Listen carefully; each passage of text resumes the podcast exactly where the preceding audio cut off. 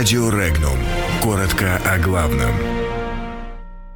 Япония заподозрила Россию и Китай в угрозе мировому порядку. Токио готовится к борьбе против России. Госдума готовит обращение из-за гонений на священнослужителей на Украине. Президент России получил новые полномочия в сфере предоставления гражданства. Резкое увеличение числа официальных безработных ожидается в России.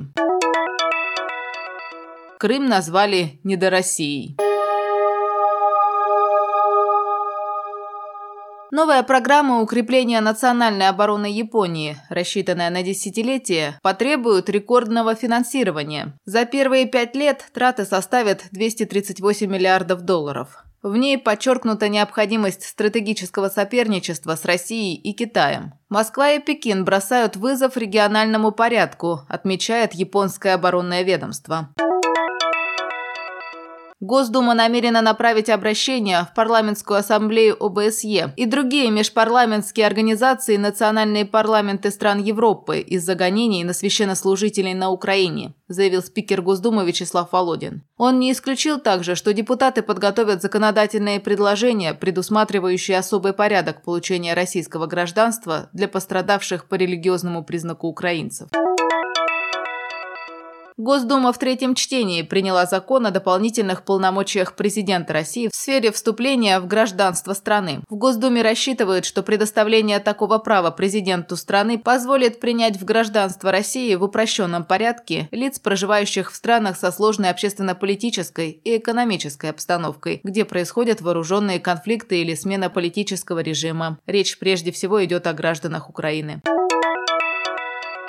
Повышение в России пенсионного возраста и увеличение размера пособия по безработице может привести к существенному росту числа граждан, официально зарегистрированных в качестве безработных. Это следует из данных Минтруда. В ведомстве прогнозируют повышение числа официальных безработных более чем на треть. По подсчетам экспертов, примерно 18% от официально зарегистрированных безработных составят граждане в предпенсионном возрасте.